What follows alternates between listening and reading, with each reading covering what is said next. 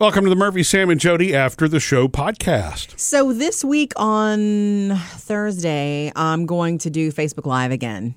But I want to make that one fun. So I wanted to today in the After the Show podcast just go ahead and update um, all of you who have asked about my diagnosis, about the um, The osteo. the news that I got um, this month. No, January. It's February now. yeah.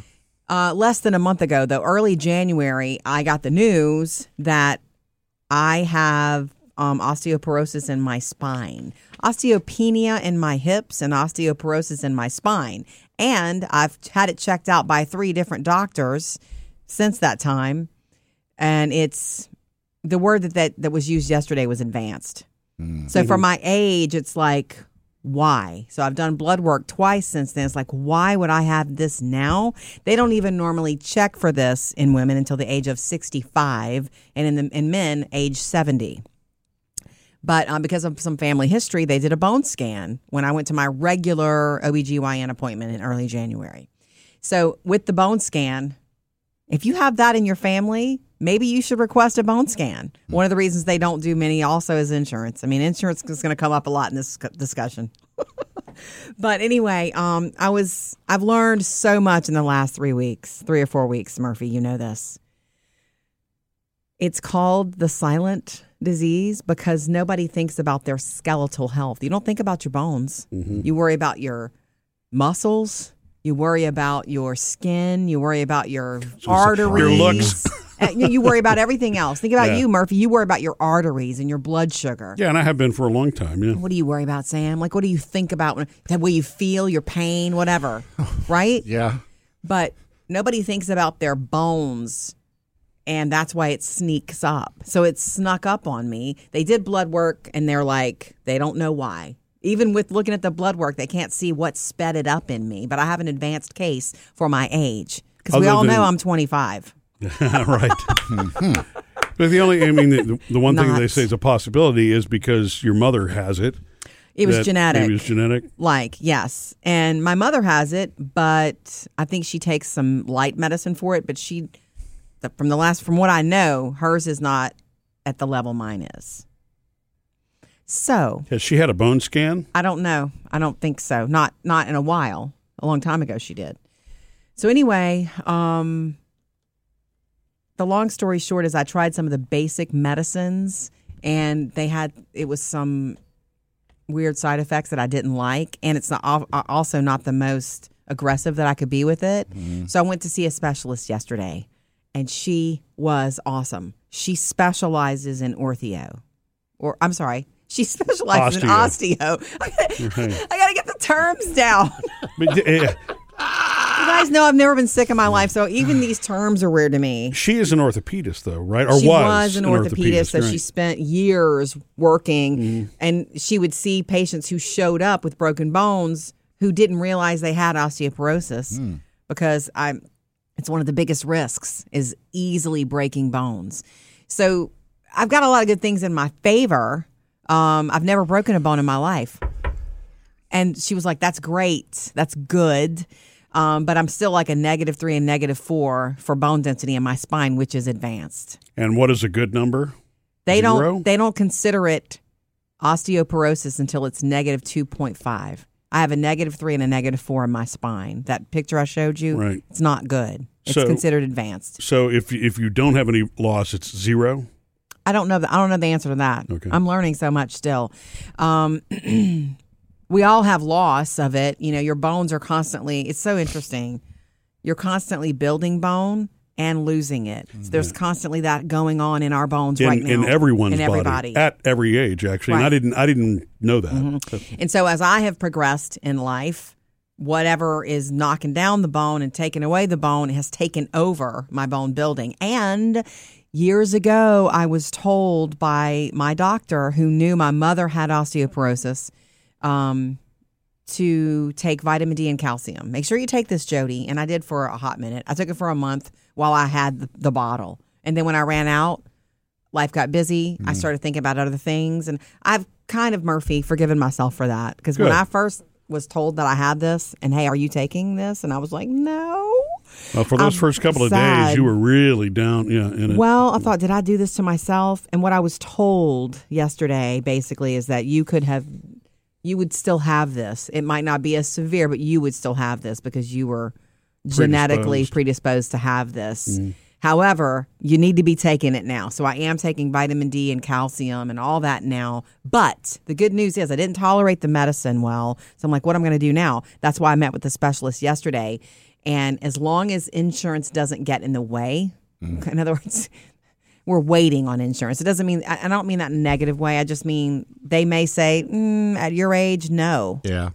because that's that that's what my the, the lady the specialist told me she said the only thing they're gonna that i could think that they would i'm gonna recommend you have these infusions so i'm set for an infusion on february 10th which is like i think next friday i think it's a friday Yes. s- yeah and so as long as insurance allows it i'm gonna do it and it's once a year mm-hmm. infusion for the next three years and the word infusion sounds really But what does that do? it builds bone Oh. it is going to go into my body and help me build bone. And it does have some possible side effects. There are some risks involved. They need to make sure my kidney function is good because it can affect that. I need to be very careful about dental work, things like that. Jaw deterioration is a oh. Is a real um, consideration for me with this condition. Will it drop your voice I don't think so. even lower? I don't think so. But the word is it's only a 15 minute. I will sit down, get hooked up, get the infusion, like IV, Yeah. sit down in the infusion center and get hooked up. And it's 15 minutes. And I'm, I'm, it just sounds almost too good to be true. But it's going to go in your spine, or does it? it goes into my body. Yeah, I think all bones absorb it. Oh. Yeah, So we're going to It's not attack a all of targeted it. thing. We're, ta- we're attacking my whole skeleton because I can't stay at this level of bone loss. Right. I can't. My next bone scan needs to be better. And um it's weird, guys. When you're sitting there, Murphy had a meeting and couldn't go with me. And I honestly I wanted to go by myself. I don't know. I just did. You know me. I'm a little bit independent when it comes to this stuff. When she was talking to me at one point, I almost said, Wait, I need you to give me a minute. Because she was saying so much. the details. You mean? Yes. Like when I got home and I wanted to tell you everything, I couldn't remember everything. And I wrote a bunch of notes down and I can hardly read them. but I do know the big takeaways. You know, I mm-hmm. know the risks and I could potentially feel bad. That's why I scheduled a Friday. The first day she had available for me was like, You want to come in on Valentine's Day? I'm like, Sure, that'll be easy to remember. Valentine's Day, I'll get, you know, some bone love. And she thought that was funny. She's like, Are you always funny? Like, No, that's "Only-" Sam. But anyway, Well, do um, you have to?